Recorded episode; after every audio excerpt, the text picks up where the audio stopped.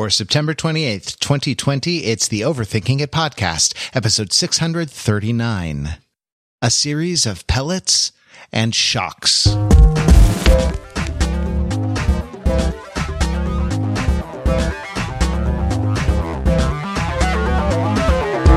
Welcome to Overthinking It, where we subject the popular culture to a level of scrutiny it probably doesn't deserve. The Overthinkers are your smart, funny friends from the internet. We're never happier than when we are hanging out together and talking about the things we like. Very often, the the films or the TV shows, or these days, the streaming or the streaming. Uh, last week, we did a uh, an extended uh, extended uh, examination of the current NBA basketball season. It was pretty cool. Uh, I learned a lot, so thanks, Pete, for doing that. And uh, and this week we're going into another area that I uh, I where I am a little bit at sea, but fortunately we have good guides to help us. I'm Matt Wrather, and I'm joined by my good guides, Mister. Uh, I'm going to go in the reverse order because uh, uh, for reasons, Mister Mark Lee. Hey, Mark.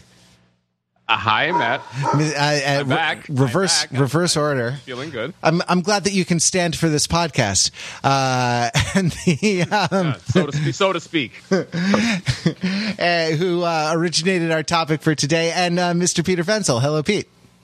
Hello, Matt. Uh, all right. So Mark, uh, Mark uh, brought something up that uh, he wanted to talk about. That um, you know is going to be sort of an interesting, uh, you know, interesting thing to dive into.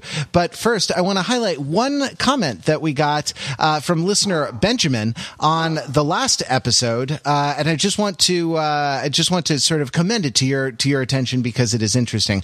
You know, there are comments. There's still we're we're still a blog. You know, the the the long unfashionability of blogs notwithstanding, and um, you know all the other anti-blog forces, dark anti-blog forces massed in the universe. Um, we still have like a web page that you can go to for this episode that has a place where you can type a comment in and join us and join other listeners in a discussion. And uh, some of those, you know, one of the things I was back when back when blogs were more of a thing and people would like write lists of best blogs on the internet. We got name checked a couple times in um, in articles in uh, legit publications, as I recall, of like uh, blogs where it was good to read the comments, where the the the comment section was a cut above, and I suppose that's a low bar on the internet, but we were always proud that it was uh, worthwhile not just to read the articles but to actually stay for the community and the discussion. And uh, so it, it always makes me happy. And sometimes we do uh, listener feedback episodes or uh, you know when we go back and and read some comments on on the articles it always makes me happy when uh,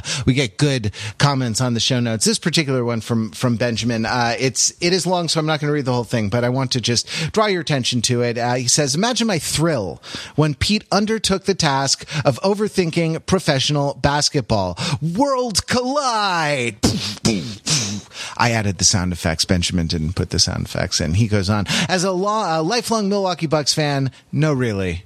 I was devastated by the team's cruel elimination far before the final or penultimate episode of NBA season 74, when the big names usually are dispatched. In this way, the uh, demise of Giannis, oh, I don't, I don't know his last name. Pete, what was Giannis's last name?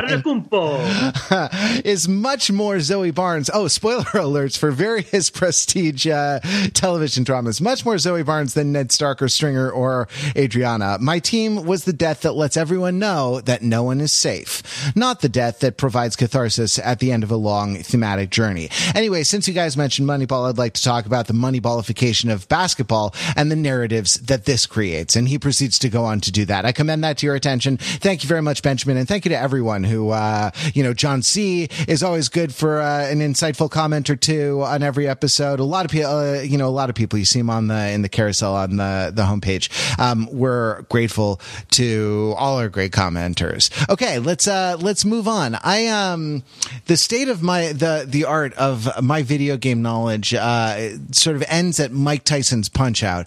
But uh Mark, I understand that you have recently dipped back into the world of uh video games and have s- some stuff to report to us from that that faraway kingdom. Um farther away I suppose f- th- from me than any normal person. But please tell tell me uh, tell your weird friend Matt what is going on in the world of video games.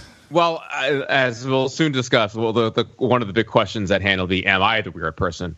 Uh, based on how I've been playing uh, uh, computer games recently. Okay, so the short version of the long story: my quarantine hobby has been playing more video games, really computer games. I mean, we could quibble about the distinction between video games and computer second, but um, as a present to myself recently, I built my own gaming PC.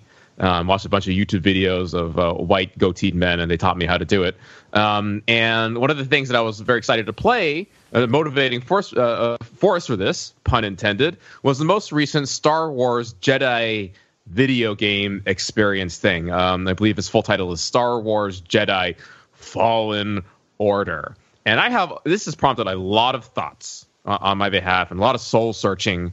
You know, I went into my Jedi meditation hyperbaric chamber and I've tried to connect to the Force um, and and search my feelings because I know these things to be true. Okay, so the first let's talk about what this game is to kind of orient those matt uh, and anyone else in the audience who doesn't know about jedi fallen order mm. so my angle going into this right is that hey back in the day i played a star a variety of, star, of tons of star wars video games in particular a few that um, uh, lets you play as a jedi knight because what what are, what is greatest things about Star Wars? Well, for me, it's the space combat stuff. And while there's a new space combat game coming out soon, so I'm sure we'll talk about that later. But the next favorite thing for me to do in a Star Wars video game is, of course, is to be a Jedi Knight, run around with a lightsaber, hack stormtroopers apart, use the Force, and of course, engage in awe-inspiring lightsaber duels. There were the Dark Forces games. Um, you might remember those, Pete, uh, from like late 90s and early 2000s that did a pretty decent job of simulating this experience. And finally, in 2019, um, but there's the Force Unleashed. Yeah, they were like years ago. They were like the real experience. They were really close to the actual experience. Well, I mean, close enough, right? You know, it, it recreated enough of the key elements of the spectacle uh, spectacle that I just described in terms of the force and the lightsabers and stuff like that. That it, like it, it, felt good. You know, it had the sound, the right sound, and the right visuals and everything like that. Huh. Um, so there was the, the Force Unleashed games I never played. There apparently was some sort of disappointment from a, a few years ago, and uh, there's this long drought. And finally, hey, 2019 comes along. Uh, here's this new Star Wars video game. You know, it's a proper Jedi game. It's it is triple A quality, as they call kind of the biggest blockbuster video games these days. Which, by the way, costs a very significant sixty bucks. You know, that's the the point of entry as opposed to like forty or fifty bucks as it was a few years ago. Um, anyway, so in 2019, uh, I got back into computer gaming in 2020, and much to my surprise, this game was very, very difficult um, in ways that I really was not expecting. And as I started to research, you know, play the game and, and enter the online community about this, I realized that uh, I was missing a big sort of uh, context and maybe some like background that other people playing this game might have going into it, which would make it less intimidating. So, Pete, can you orient us a little bit? Like, I'm given to understand that this game is uh, as much of a quote unquote melee combat game as it is a Star Wars Jedi game. So, what is a melee combat game, and why are these games so difficult? Well, okay, so I don't think of this as a formal genre per se, and I've never heard a term specifically about this particular kind of game. Maybe somebody who's in the industry could have a very narrow term. But when I think about this kind of game, what I think about are first of all, what do we know about it, right? It's a third person game. You're looking at your character, and then you're looking at the area around your character, and you're seeing a view that represents more or less what your character can see, but the camera moves around, so on and so forth, right? The the 3D view that was pioneered in Mario 64 and has become kind of dominant in all these 3D games. I'm sure there were there were ones before that too, um, but that that's the sort of view, right? It's third person. Uh, you are you are fighting, right? It's an action adventure game. It has a story. Uh, it has a um, progression to it right? Do you do go up in levels and you gain abilities and new weapons and things like yep. that? Yeah, yeah, yeah. So, RPG so light sort of things. Yeah. yeah. So it has a light RPG element, and where you're progressing and you follow a story, right, as as the game goes on. But you also have this action adventure component. Uh, the action component being that the combat that you're engaged in isn't settled in turns per se, right? Uh, but but is settled through sequenced uh, sequence kind of exchanges of dexterity and coordination testing, right? Like wait, settled settled through through like long negotiations with the Trade Federation, right? Because yes, th- that's yeah, that's the real Star Wars way.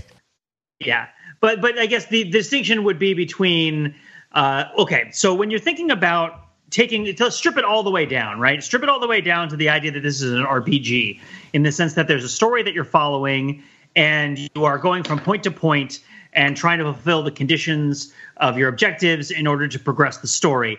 And is it open world? Are you is it sandboxing? You get to go wherever you want. This I haven't played Fallen Order, so not not quite. No, it's, quite. It's, so it's here's, here's another here's another uh, word to throw out there, which is new to me, but apparently is just like you know uh, a part of the culture. Metroidvania. Does that mean anything okay. to you, Pete? Well, when I hear about Metroidvania, I think about 2D games. Um, but so so okay. So the tradition of Metroid and Castlevania, which makes up the portmanteau Metroidvania, I think of it as 2D. It's probably progressed to 3D. That makes sense in terms of the idea that as you're playing the old, old NES game Metroid or the game Castlevania, you're making your way through an elaborate maze. And you can think of the whole game mm-hmm. as sort yeah. of existing as a symbol, a single map. And you progress from point to point in this gigantic map uh, getting items that will facilitate you moving forward in the game, getting powers, progressing your character, right? Not, I mean, there's bare bones story elements, but yeah, I suppose that's one way of describing it. That that this is at heart, it's these kinds of games are at heart a Metroidvania game, but I'm really, and what I'm trying to point out is that there's a combination of conventions that have developed in different video game genres that have come together in this very current sort of style of game. And I mean, I would even put Zelda Breath of the Wild, right, in this sort of category. And you could even say, you know, Zelda Ocarina of Time to an extent, uh, to a lesser extent in this kind of category way back in the day, right? But uh, it's not as far back as Metroid. But um, but but the idea that okay, on one hand you have the notion of an action adventure game with progression like Metroid, like Castlevania, where it's not just about uh, you know, it's not purely a dexterity test. You have to kind of follow paths and go through mazes and and pick up items. And then there's also an involved story, probably with voice acting and, and plot lines, right? Yeah, in this game. Yeah, so, sure. yeah, like so, so then that is the RPG element, right? Where you have RPG, probably have some FMV, you have some full motion video scenes, cut scenes. Well, they're, they're, they're, it's like you know, actors are mocapped, and then you know their uh, their their 3D representations are uh, emoting and acting on the screen. There we go, love it. Yeah, I'm using old terms here, right? And so you have the RPG elements of the leveling, and then you also have the story elements where and the and the cutscene stuff. But then you also combine it with the action adventure of Metroidvania and the element that I really wanted to focus on, which I think is what you had the most trouble with in this game based on my conversations with you, is the incorporation of a fighting game style combat mechanic. Right. By fighting game, you mean like Street Fighter or Mortal yes. Kombat in So when, when I say fighting games, uh, I, I, would generally refer to either 2D or 3D, but you're, you're you know two people facing off against each other they each have health bars or whatever, and they're trying to, you know, the, and they're, the the sort of basic concept of a fighting game, right, is that you have certain variations of strikes and certain variations of blocks, and you're trying to match. So the very very basic game is I want to hit you in the place where you're not blocking, and you're trying to hit me in the place where I'm not blocking, and then maybe we can pull off combos and things like that, right? But yeah. but the idea that you have, and also the idea that you have like light and heavy attacks and that have different startup times and that hit harder or differently in different areas, right? And so fighting games become these really complex matrices these days uh, of different sorts of combinations. Okay, this move comes out slower, but it breaks the guard, right? Oh well. Mm-hmm. So it means you can dodge, and you it's a 3D game, so you can three dimension dodge to the left, but you can't dodge to the right, right? So modern fighting games are very, very complicated in this regard, and you really have to learn each character and all the combos if you want to feel like you are possessing yourself right while you're mm-hmm. playing, mm-hmm. as opposed to they also you also want them to be fun if you got up there and you grab a controller and you push a few buttons you want cool things to happen you want to be able to see cool things but one of the big issues with fighting games is i would almost describe it as a fighting game literacy and each different fighting game system is a different language you have to uh, understand and get some practice and some muscle memory with the language of the fighting game that you're playing with in order to feel like your decisions matter. Uh, and that's my experience, right? So, fighting games that I've played extensively, the Soul Calibur series. Uh, well, I, I, was doing Fighter Z, Dragon Ball Fighter Z, Mortal Kombat, Street Fighter. I have not played a lot of Tekken, but a little bit. Um, Dead or Alive, uh, the Ninja Turtles, Clay Fighter. I mean, I've played a, a, bunch of fighting games. I'm a huge aficionado. I know what Evo is. Um, and of course that it didn't happen this year for a variety of reasons. But the point being that if you don't know I'll, I'll, come out with it with a really simple example, right? So there's a concept in fighting games called frame advantage, right? Um, and and the way that this me- what this means is the basic unit of time in a fighting video game is a frame of animation, and it's not necessarily a, a frame of sort of the movement of your character, but it's a frame of the refreshing of the image on your screen, right? And the sort of moving image of the video game, and so that might be 30 frames per second, 60 frames per second. It depends on uh, on what you're doing. And so uh, you might describe a particular move as coming out in nine frames, right? And I think that's I think that's Mitsurugi's neutral A in most Soul Calibur games. I think it comes out like it's like real fast, like the tenth of a second, right? It comes out, and that means that from the moment the button to the moment that the move is active and able to hurt the other player, there's a gap of nine frames, which if you divide you know, we're talking about very much fractions and fractions of a 2nd mm-hmm. But if my move is nine frames to come out and your move is 11 frames to come out and we push the button exactly at the same time, my move will win. Mm. Right. And, and so this, this gets, so you have, uh, you might have frame advantage. Um, well, what frame advantage would mean is that not only does that work, but if I hit you and you block, right? there might be an interaction wherein there's a slight lag where my character is like stumbling or kind of pulling his weapon back or I can't push the A button again to get him to swing again until he's recovered, right? And then my the other person also might be recovering. And so let's say there's a situation where I strike and they block, right? But they recover from their block faster than I recover from my strike they would have what's called frame advantage. And so then, if their frame advantage is more than three or more than two, their 11 frame move can beat my nine frame move because they have three frames of advantage on me, right? This is like the nuts and this is like the real finer details of how you figure out how to plan strategies, sort of the overarching strategy when you approach playing a particular character in a fighting game. You want to know the frames, you want to know what moves combo into each other, yep. you want to know what moves sort of cancel into each other um, and and also there's a large combination of different kinds of things that you can do, right? Um, and so I don't think that all of this sort of stuff was necessarily present in your game, at least in a sort of very pressing way. But like well, if I go in, yeah, sorry, go ahead. Yeah, lots of it was.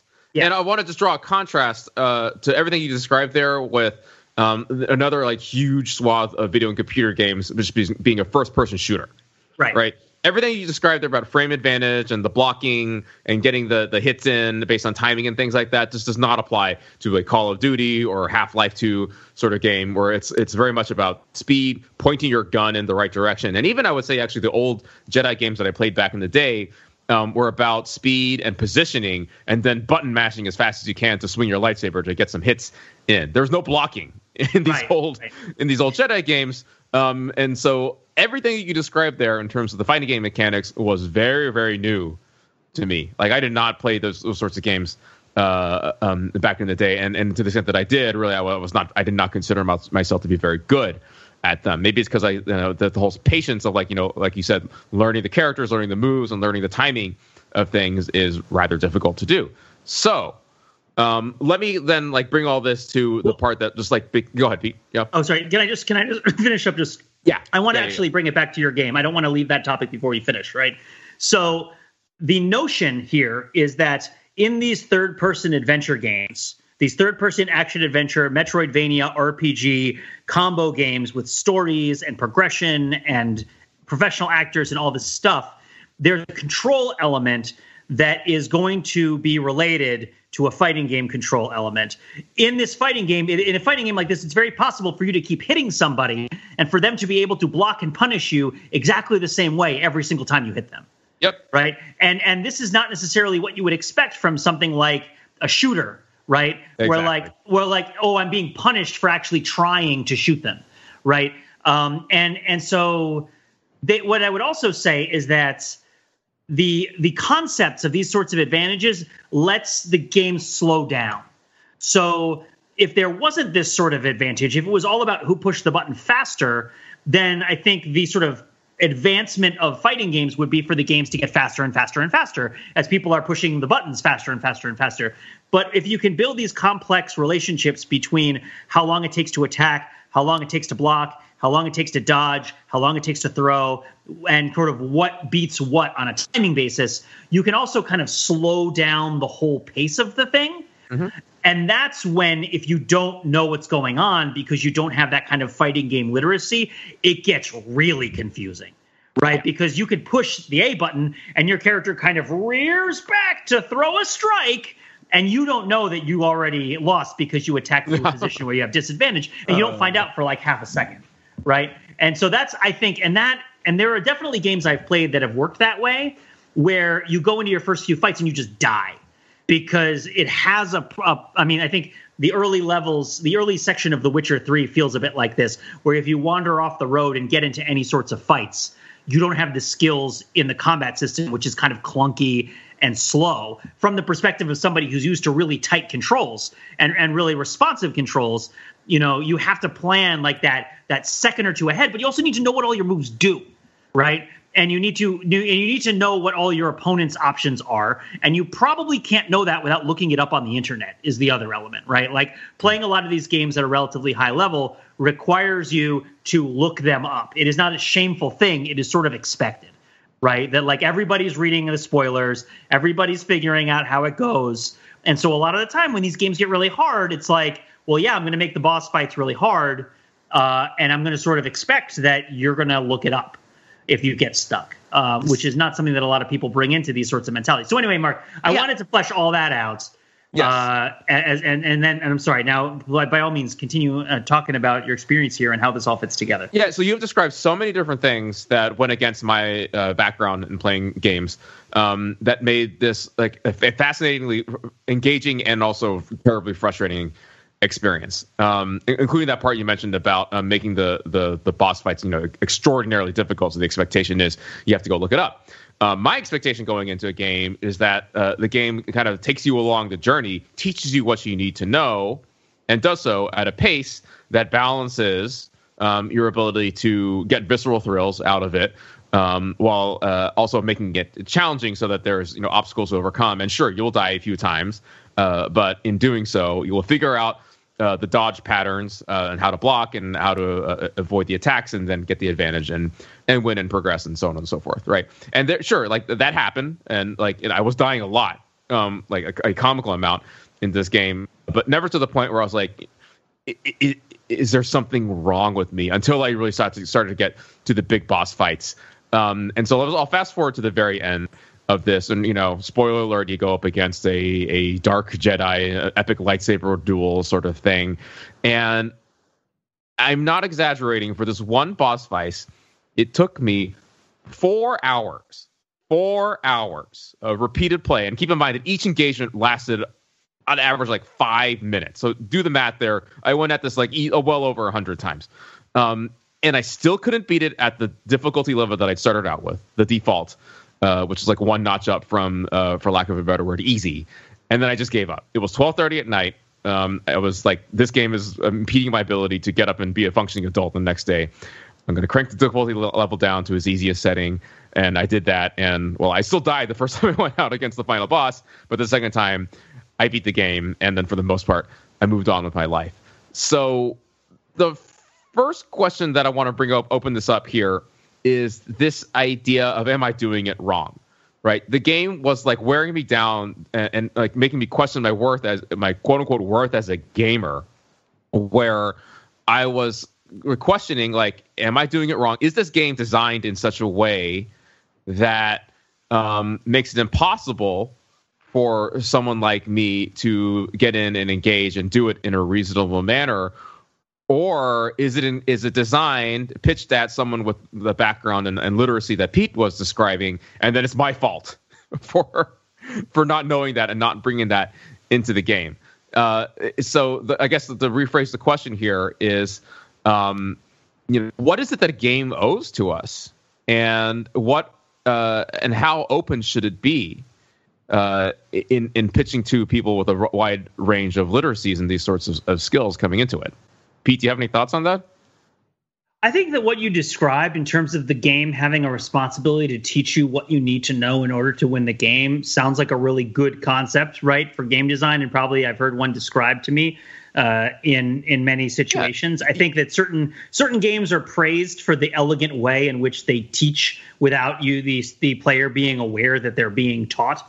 Um, I think the the Mega Man, that I think Mega Man Two is sometimes brought up as a game that does this pretty well. Like when you're in the Heat Man level of Mega Man Two, and there are these blocks that appear and disappear in a certain order, and you have to jump across them. Uh, they they have you do it to get over a pillar, right? Before you have to do it over lava.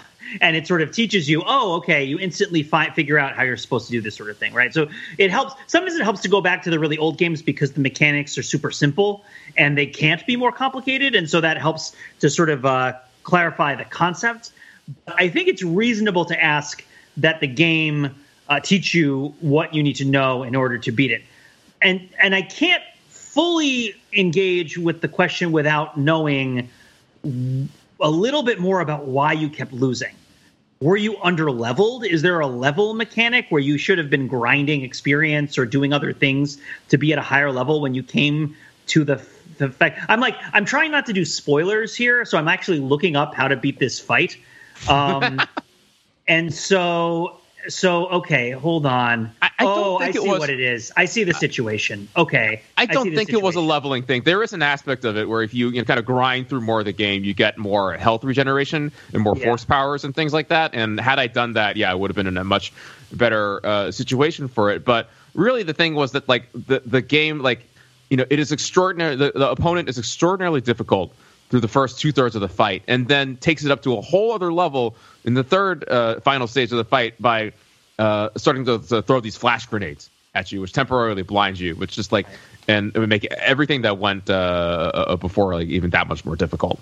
Right. So so here's so looking at this game, looking at this guide, and I'm not going to go into any more spoilers about how this fight works, but looking at this guide, what it seems to me is the case is that this this boss hits you with a variety of different attacks that require very narrow and specific responses from a character who has a very wide toolbox of moves. Yep, right? that's all like, accurate. Yeah. Yeah, like you have a whole bunch of different kinds of things that you can do, and then and it's it's almost like Mike Tyson's Punch Out, the old Punch Out game, where it's like, okay, at this point, you know, this if at this punch, you know, you you can't block, and this punch you can block, and this punch you have to dodge, and this punch you can't dodge, and this idea is um that that you have to figure out the very specific things you have to do mm-hmm. at very specific times and techniques that should work that you have learned over the course of the game would work in a similar sort of situation don't work here and that's what makes her hard mm-hmm. and that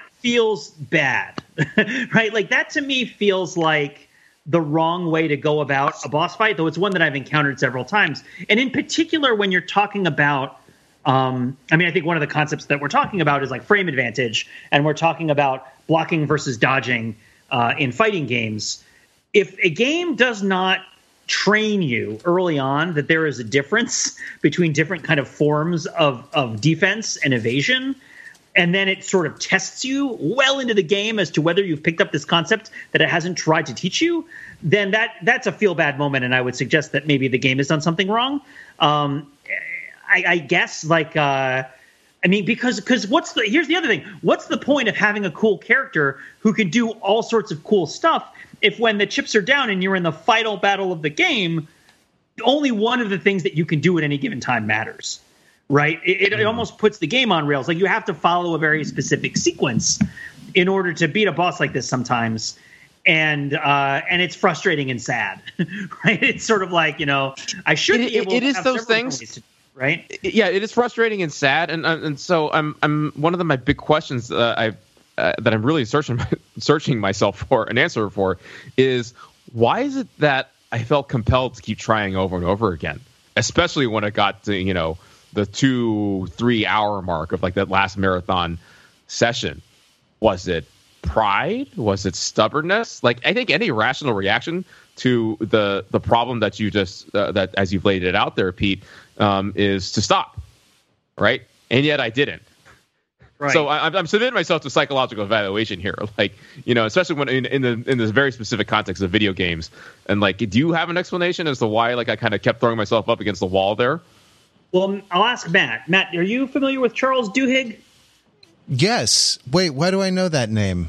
He wrote The Power of Habit. Oh yes, I am. Uh, yes, I am familiar with him. I, I think I had that book out sometime earlier in the pandemic when I w- was suffering under the delusion that it might be uh, that this might be an opportunity for self improvement. Um, that is that is uh, that that is by the way uh, one, a wonderful little logical paradox that you've caught yourself in, which is that you need to, you need to figure out when to have the time and energy and, and commitment to read this book uh, about making things a habit that you do automatically, yeah. right? Um, he wrote a book, another book called Smarter, Faster, Better, that I'm actually in the middle of reading.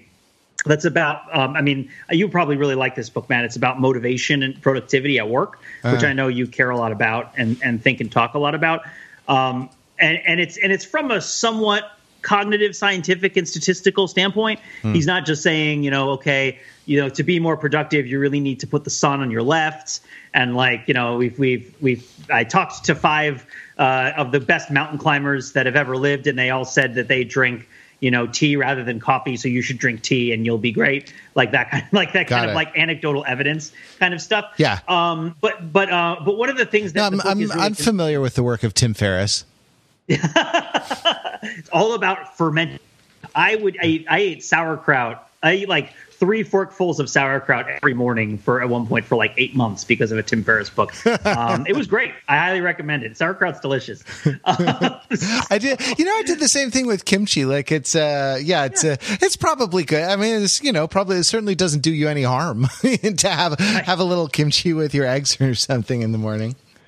Right, right, uh, and so what what in the book is the book is trying to advance the kind of cognitive basis for motivation and it and it orients it around uh, you know a, an internal locus of control, right? So the which is not particularly shocking insight, but the idea that and this this is a tricky idea for people because it creates an extrinsic benefit to a worldview, right? It's it's the idea the idea sort of presents the conundrum that particular worldviews might actually extrinsic benefits to the people who abide by them, regardless of the degree to which they are accurate or not, right? Uh, and the notion being that the more that you believe that your circumstances are the result of your own doing, the more motivated you are to do more stuff and and to work and also to, in certain ways, enjoy your life, right? And this is, you know, been experimented on and tested on animals and humans in various ways. Uh, it's stuff like, you know, uh, nursing home people who rearrange their own furniture. There's like a nursing home where some of the people rearranged their own furniture and some of the people didn't, and the people who rearranged their own furniture lived longer and had better health outcomes and stuff like that, right? Which you know, it's it's a little bit dodgy being in a business book, but the notion is that. It, that that if you want to be motivated to do something, it should be something that you feel in control of, and also not just that you're in control of it, but that you're able to make meaningful choices that matter about what's going to happen, right? That you make decisions and the decisions end up mattering. And also that there's a certain degree of psychological safety, that you're not going to be punished or humiliated for expressing yourself and for uh, you know expressing your kind of autonomous feelings about things right and so if you have this combination of psychological safety and uh, and internal locus of control and this idea of choice then it motivates you uh, to do to keep to keep going and so with a video game, right? We've talked in the past about kind of the dopamine cycles where you want to give people those pure bumps of dopamine and then the big bumps of dopamine and serotonin or whatever neurotransmitter you're talking about in order to kind of addict people to the feeling of playing the game and kind of give them a reward. So you're trying to operantly condition people based on a kind of a reward framework to continue to play your game. But of course, as we know now, it's not all just about reward. There's other things that factor into decision making, and sort of. So, what I would suggest, Mark, is part of why you might have found this boss fight so frustrating, but that you kept doing it is probably because the game up until this point uh, re- allowed you to make your own decisions about how to confront various problems. Mm-hmm. And, and like and like gave you a sense of control over the situation by by demonstrating to you the effects of your choices in a visible and palpable way. Um, yeah. yeah. And, and yeah, so I, that motivates you to keep going. And now at this point, oh, now you have no choice anymore because you can only beat this boss by following a specific algorithm, right? I mean, that's probably an exaggeration, the practical fact of the matter, but like, let's say that's the reality because if you don't know the difference, you know, between like guard impacting and Soul Calibur versus blocking, you know, that's going to cause you a whole bunch of problems that you might not be aware of if you play the game even for months, But right? Um, let me let me take this. Can, let, let me kind of rewind into a, a a slightly a slightly more concrete, though though I'm sure less totally accurate example. Um, my uh, my dad had a dog once that was a chocolate lab, and the lab loved to swim, uh, or did he? Um, you know, he lived in a house with a pool. First thing in the morning, lab jumping off into the jumping off into the pool and uh one day uh, as my dad and I were talking he sort of mused to me I wonder if Gus really does like to swim or if he just does swim all the time and, you know the the difference between something something that you know uh so wh- what is the difference between what you like to do and and you know what you do? Uh like what, what you like do you know? Uh the the the difference between those things i think might actually be harder to to tease out than we think. So, like, near as I could uh, sort of uh, follow what Pete was suggesting about your your playing this boss fight uh, over and over for four hours, it's like. Um, a little bit uh it, it's just something that you did it's something that you were kind of trained to do that you were that you're kind Yeah. of like your your attention and the kind of the reward system Pete describes um the like the you know the kind of the the little dopamine spurts in the in the mesolimbic brain. I'll I'll actually sort of go as a total non uh total non psychologist non you know uh behaviorist. I'll I'll go further and to say I I feel like the disappointment is also a part of that cycle you know? The at, at least as I as I recall the kind of introductory reading about BF Skinner and and like uh experiments on rats and stuff like that. Like um you know get uh give a rat a pellet when it hits the the lever you're going to train the rat to hit the pellet. Shock the rat when it hits the lever you're going to train the, the the rat not to hit the hit the lever right? Like uh, shock it intermittently and reward it intermittently at random level at random intervals for doing the same action, you're gonna mess up one rat. You're gonna get one screwed up rat. Like Hit me. Hit me. So let, let me, Yeah, let me describe how this hit me. Yeah. Yeah, let me describe how this is out in, in this particular game in, in this boss fight. Um, yes, you go into it thinking you have this sense of control, um, and you've been rewarded for it in the past, and because you know again lightsaber duels very difficult are spectacular and you get these wonderful cinematics and the light and the sound and everything is all perfect and it, it, it is very star wars. Um, the reward comes in you know for doing a certain behaviors and that like you know when you get those blocks exactly right or when you dodge you're rewarded with a little slow motion and then an opening where you can unleash a, what feels like a devastating attack and you hit make the hits and you see the health bar go down and everything again looks and sounds exactly right in the way you want your Star Wars fantasy to do. And then uh, the punishment happens um, seemingly at random where you didn't get the dodge and the block just right and then you're just uh, hit with a devastating series of chained attacks and your character crumples to the ground. Um, and then it's like well time to do this again. And yes so to the what was described earlier um, it became a thing to do Absolutely. And the other important context is this is that, you know, whatever was it last week or the week before that all this was happening. I'm sure there was some terrible national news happening, whether it be the coronavirus or the Trump administration or something like that. And this became an active antidote against doom scrolling.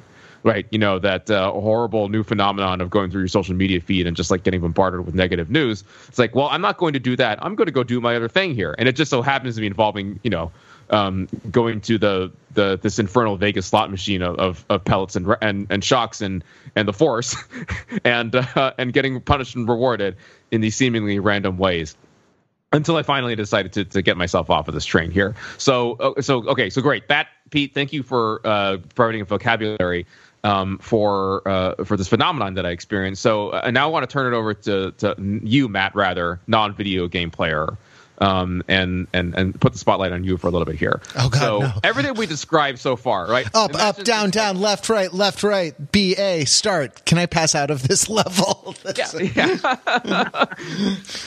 or don't, don't you want to experience the, the, the shocks and the pellets, Matt? Can Come I on. do it? I. You Come know on, what? Come join us. Like that's that's my question to you, right? It's like everything we described here, right? You know, this like incredibly intricate um, series of you know uh, counter, attack, follow up move, um, and then you know the the spectacle that I described here. Is any of this at all appealing to you? Do you want a piece of this? I never like like- spend four hundred bucks on a PlayStation and just like and just go, you don't have to build a. You want a piece of me? game, right? You want a piece of me?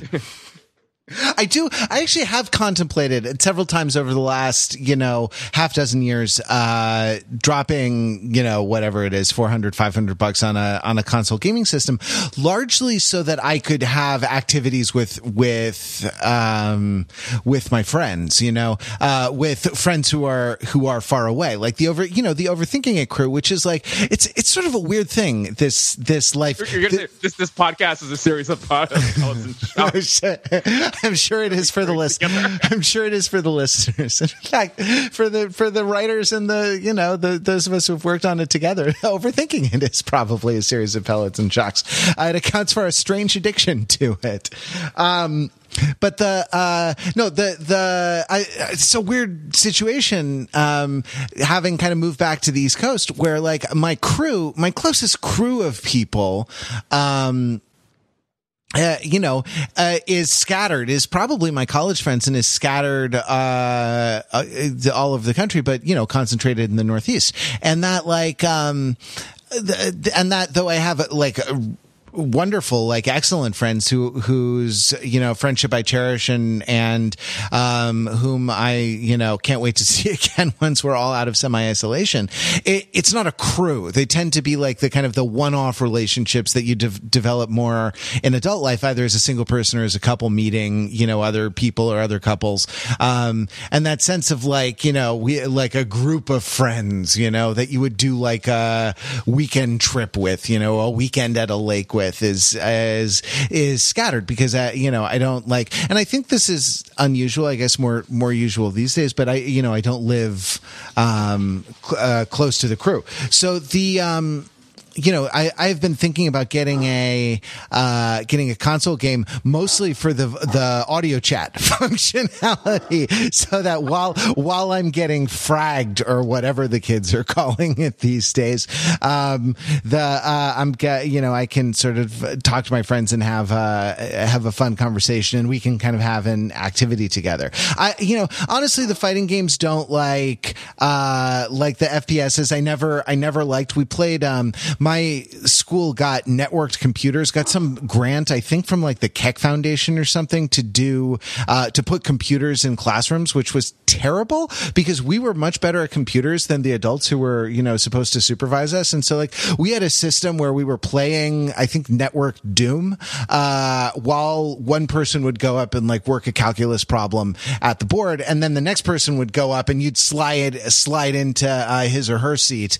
Um, and the, and we had this kind of like musical chairs version of of that going on. But it, even you know as far back as that i mean i remember seeing like wolfenstein 3d early and the like first person shooters never really um never really did a lot. Like uh soul calibur was big when we were in college never did a lot for me. I i mostly like the thing. But i like uh strategy. I like puzzle games. I like the kind of the the narrative um you know, the narrative type of games, the kind of the non time lock, uh, type of things. And, and yet I, I just feel like this, I feel like I don't have a path in, you know, I feel like the path in was sort of lost to me. And though I really enjoy casual games, I mean, again, in the kind of the puzzle variety, like I play, uh, the New York Times crossword on my phone. I do Sudokus on my phone. I, I you know, that, that kind of thing. Um, like threes. I got, oh, you and I, Mark used to send each other screenshots of our high score uh, threes um, scores. And uh, by the way, we, we were we were getting good as the uh, as the kids say these days. have you seen uh, have you seen mini motorways from the people who brought you mini mini metro? No, no, I haven't. Oh, it's a uh, you you build little roads for cars to drive on, and the cars increase the the number of cars increase, and you have to do good transportation planning. You have to build a good system of roads to uh, send people around your city. It's uh, it's so stupid to uh, to talk about, and yet I I enjoy it so very, much. very Los Angeles thing. You get to name the roads, the 405, and then the San Bernardino uh, uh, expressway. and I, I know. Wouldn't that be Wouldn't that be great? How did How did you get here? So the um. Yeah, it's uh but I feel like there's not a way in. Like hypothetically, this was actually a great like exercise for the listeners. Like suppose I would like to get, you know, uh suppose I would like to enjoy video games, get into, you know, uh top shelf, what are they called? Triple A? Triple A, Uh. Or is that when is that when they your car breaks down and they come tow you at the side of the road? But the the like say I would like to get into this and suppose I have like decent um uh, decent hand-eye coordination, right? Like I have, you know, I I made my living for part of my twenties playing the piano professionally. Like, I, right? Suppose there's no like super, um, uh, you know, uh, issue. Suppose I have a set of abilities that would that would line up with the set of abilities you need to do uh, video games and stuff like that, right? So, like, where where's my path in? You know, how do I start with something that is not going to do this like soul crushing thing that that uh, you know that Mark is that Mark is talking about? I don't want my soul to be crushed, you know, by uh, by a, an evil Jedi or or anything, a, a Sith Lord, a uh, a giant dragon uh, holding a princess hostage. Um, you know i don't want i don't want any of those things. Like and i i watch these people i watch i i like watching youtube videos of speed runs of games in the mario uh series because i have a cultural context to to um Are you, are you also a GrandPOOBear fan or a Ryukahr fan? I, are, are those the people i actually don't know their names i just do you just watch their channels, you don't know who any of them are. I don't even. I probably. I probably watch like their own. Uh, you know, because they stream on Twitch, don't they? So like, I watch them on YouTube. So that someone else has like chopped and screwed the, you know, okay. the the video or reposted or Do something. you like watch? Do you watch like uh, what was what is it called? Uh, Games done quickly, or is it? Um, I was watching the the highlights from from uh, was it awful games done quick, Uh-huh. uh, which is when they play really really really bad games very fast to speed.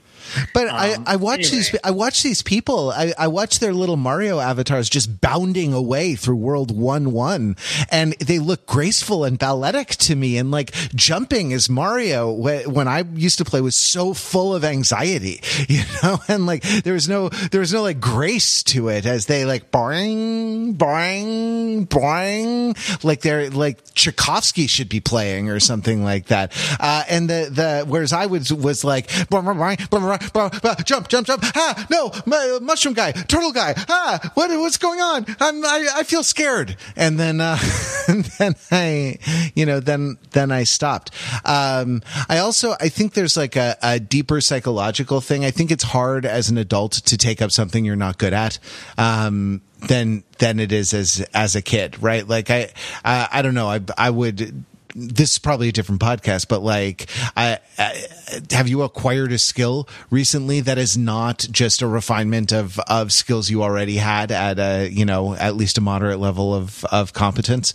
Um, and and this is what's kept me from from taking up the guitar which i you know i has always been such a such a dark mystery to me and which i've always kind of wanted to to do but like i you know start, the idea of starting from zero when i'm a competent musician and in other ways um like uh, uh you know and and going back to that kind of frustration is just really uh really intimidating and i'm a i'm a very So, so, yeah. so you want to try parenting, Matt? yeah, exactly.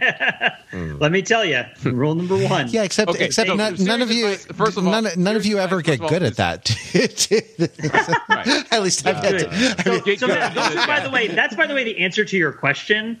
Uh, it is a famous phrase of six letters and two words, uh, spelled G E T G U D, and that is how you get involved in video games. You get Is, good. is it G I T G U G? oh, is it? that I always thought I it is. believe so. Yeah. I- all right, fair enough. Get Get G I T G U D. good noob. So, G- to the yes, the answer to your question, Matt, is like, how do I get good at video games? The answer is, well, you just got to get good. no, more more substantively. First of all, do not make Star Wars Jedi Fallen Order your entry point. That's just brutal.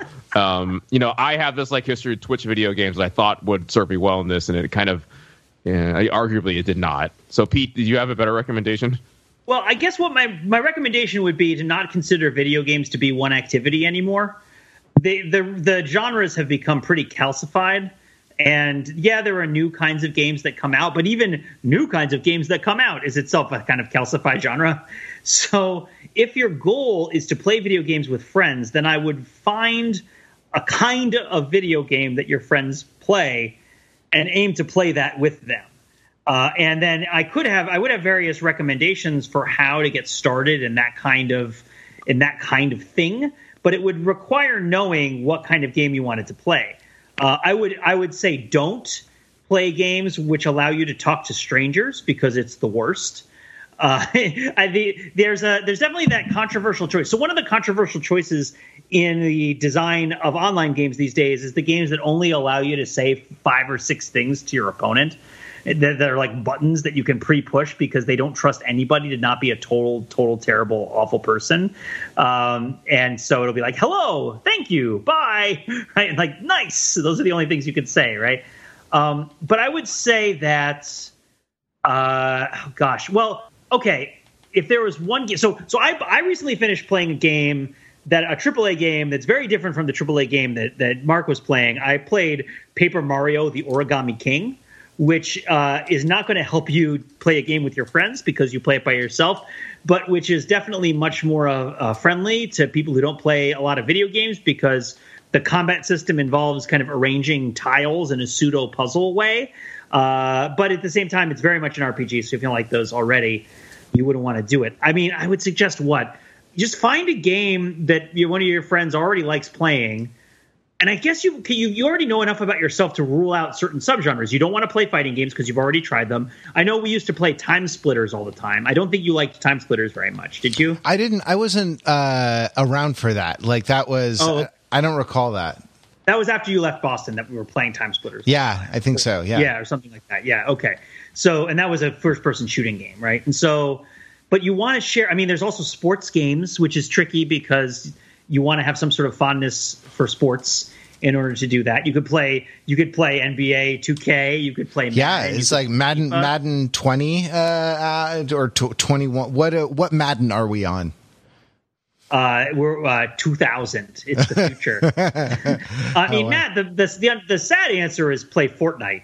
Uh, because it's very, it's like you, you know, you've got you can get rewarded, uh, sort of, uh, sort of trivially rewarded for having good luck, and that makes you feel better about things. uh, um, there are certainly games that that there are certainly games that are made to make you feel good they make you feel like you're having an increased sense of competence in doing them without actually like testing your sense of competence very much. I think gacha games, which is the games that are sort of uh, based on the the the Japanese style of uh, tiny figure collection in sort of plastic balls, like you would find in uh, at grocery stores in like 1987, uh, which are a whole thing in Japan. Um, there's a whole subgenre of mobile games that are based on uh, taking some sort of other genre of game and importing into it a a gacha system of collecting various uh, characters from the IP of the game, right? And so um, I did. I played the Naruto one for a while. It was um, I probably just picked some combination of Rush, Ninja, Ultimate, Blast, Storm, whatever. That's what they're all called. It doesn't. It's nothing too nothing too fancy. Um, Raid, Shadow Legends, and whatnot. I, I, I, suspect that that's similar, although I've only seen it advertised on other places. And now you should give me us money for advertising it too. Um, yeah, I mean, I think the best way is. I mean, I guess I want to narrow it down, Matt. So you say you want to play video games talk to me about what other things you like. Like, what do you like to do? Um, I mean, I know you, but I want you to sort of what's on your mind in terms like you like dogs, right? Yeah, yes, uh, absolutely. I mean, as as you can tell, as any listener to this podcast can tell, I've let I've let mine run roughshod over the the audio quality, which once I used to be so anal about. Can you remember me t- t- ten years ago? Dictatorial Iron Fist uh, audio quality. People won't listen to it now. Just woof woof woof woof woof. Yes, are there dog video games? That would be good. Well, you could play Animal Crossing, uh, which oh, you you know enough about that to laugh at it. Excellent. what is that's, your opinion of Animal Crossing? What's your notion? The the Crossy Road, like that's uh yeah, but what doesn't someone come show up and do your animals? I played Mario Run on my phone. The the Nintendo, the ten dollar Nintendo Mario game that they released for for the iPhone, which was a single tap, um, you know, uh, Mario game, uh, which was pretty good. I really like uh, I really like um, a series of games called uh, uh, Alto's Adventure and Alto's Odyssey, where you play, which are uh, single touch platformers, I guess, where side scrollers it's the difference between side scroll and a platformer. You see, I don't know the di- the difference between the. the I, I, would say that things. that uh, it's there's a lot of overlap. Mm. Um, yeah but it's a, a single touch side scrolling game where you do you play as like a person snowboarding down a mountain um, and various things happen where you get where you get levels. And and yet so pete i think i think here's the most important thing to know. I'm i'm scrolling through the games folder uh, on my phone now which is where i interact where i interact with games. I have a lot of like sudoku apps and sort of uh, puzzle type of things. And then uh, i have the uh, iphone version of Myst. Um, it's funny. I'm, That's a great game for socializing. I'm, I'm old enough to remember. Uh, I'm old enough to remember when Myst came out, and like the the it was on like 40 CD-ROMs or something like that. Um, but I like uh, I I I want to like Myst. I want to be the sort of person who like likes and is really engrossed by Myst more than I am uh, the sort of person ever now or then who who likes and is really engrossed by Myst. And so that's maybe that's uh that's good to start. Uh, I, I want to socialize with my friends and share with them my love of solitude. says, right? Yeah, exactly. Like like existential solitude on like a cosmic level. Like the the only possibility for communication, right? Like is is uh, a book left by a long dead guy who like uh, you know is lost in time or something, and you have to like go through all the the time things and uh, and um, I think that's been FIFA. I think you can play FIFA. so I mean, okay, so let's step back for a second here, right? You know, we've we've covered a lot of territory here, but you know, like from the quote unquote AAA games, these very intense you know uh, experiences that require either a you know powerful gaming PC or a console that costs seven hundred bucks. We talked about the casual puzzle games that are on uh, all of our phones here, right? And I think are do we have this assumption uh, that we're swirling around here that is like there is some intrinsic good or this experience that you're missing out on by not being able to experience these things?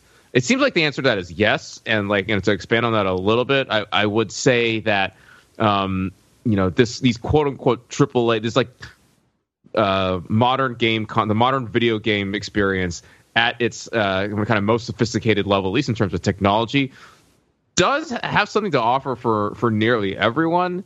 Um, I wouldn't describe the whole thing as um, essential, right? I think all this is to say that, like Matt, if you don't really want to get onto this train, and if you just want to keep playing your phone games, that is totally fine. you know, well, there, there's not some like you know, um, you're you're not uh, missing out on an opportunity to see the face of God by not uh, dropping 400 bucks on a, on the latest PlayStation. Yeah, I'm not, I'm not a I'm not a fake gamer guy.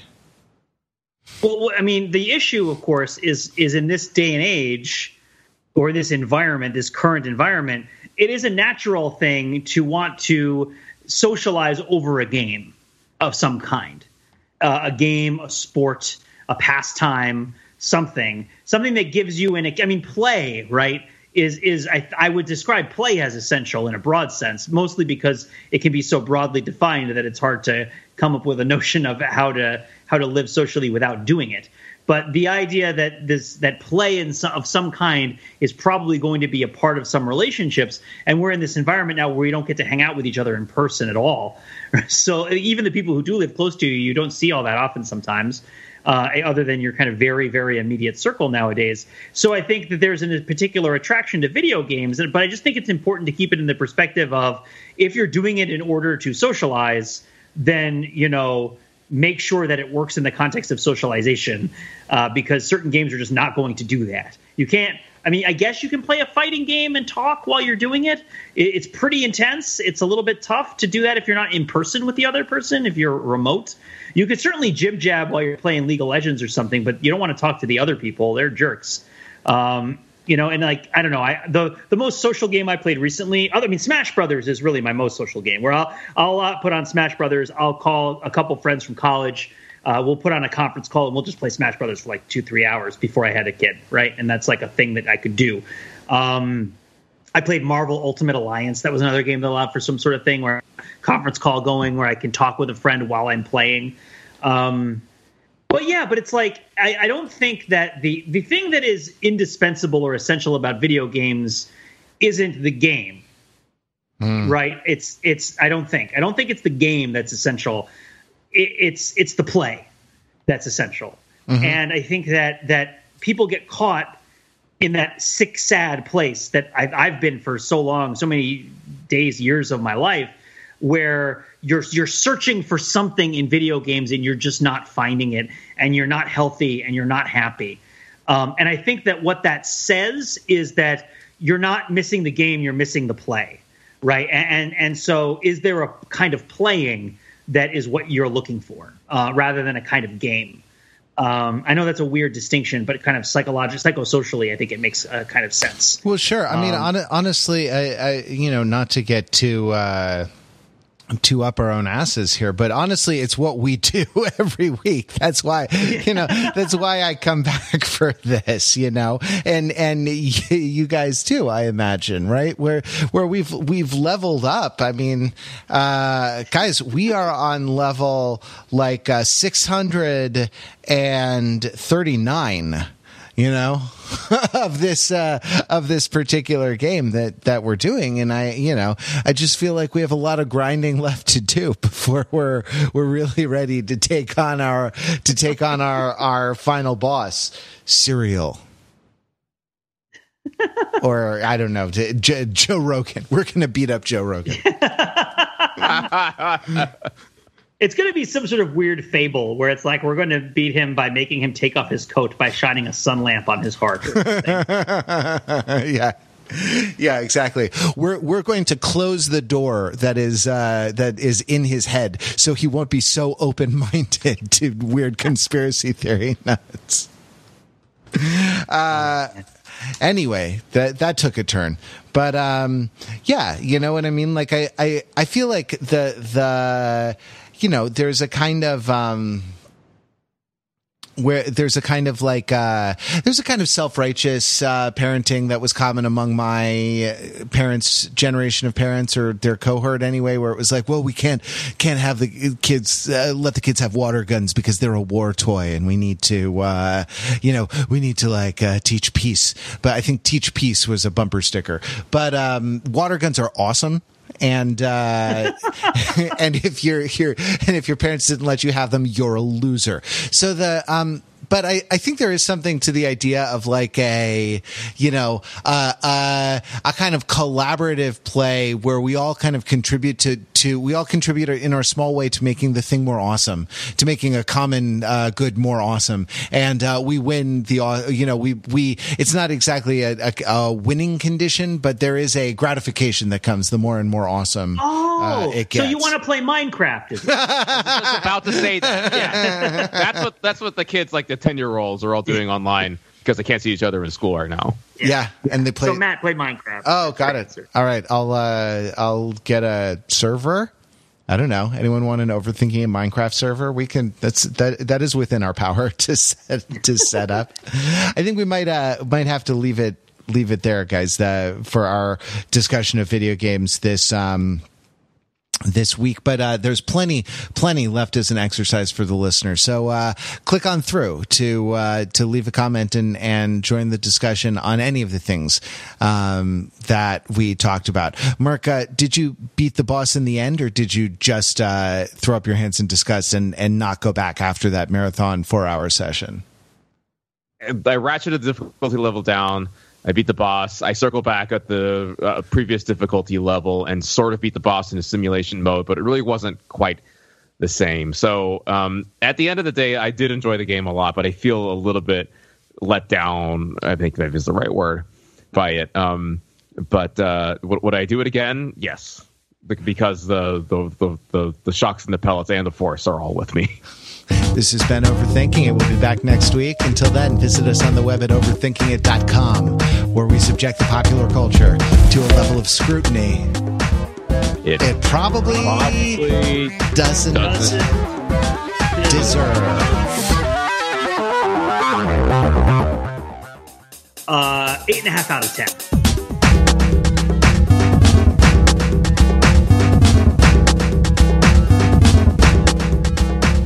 Like, oh, I, I played this game, this AAA game, and it made me question the very purpose of why I ever bothered to pick up a video game controller in the first place. It crushed my soul. It sent me home in defeat. Uh, and, and it kind of made it prompted me to reach out for some sort of measure of understanding or explanation of why anybody does anything. Uh, eight and a half out of ten. Buy it now on Yeah. GameStop. Oh, yeah, yeah. Solid, solid recommendation. exactly. Thumbs up, steam.com.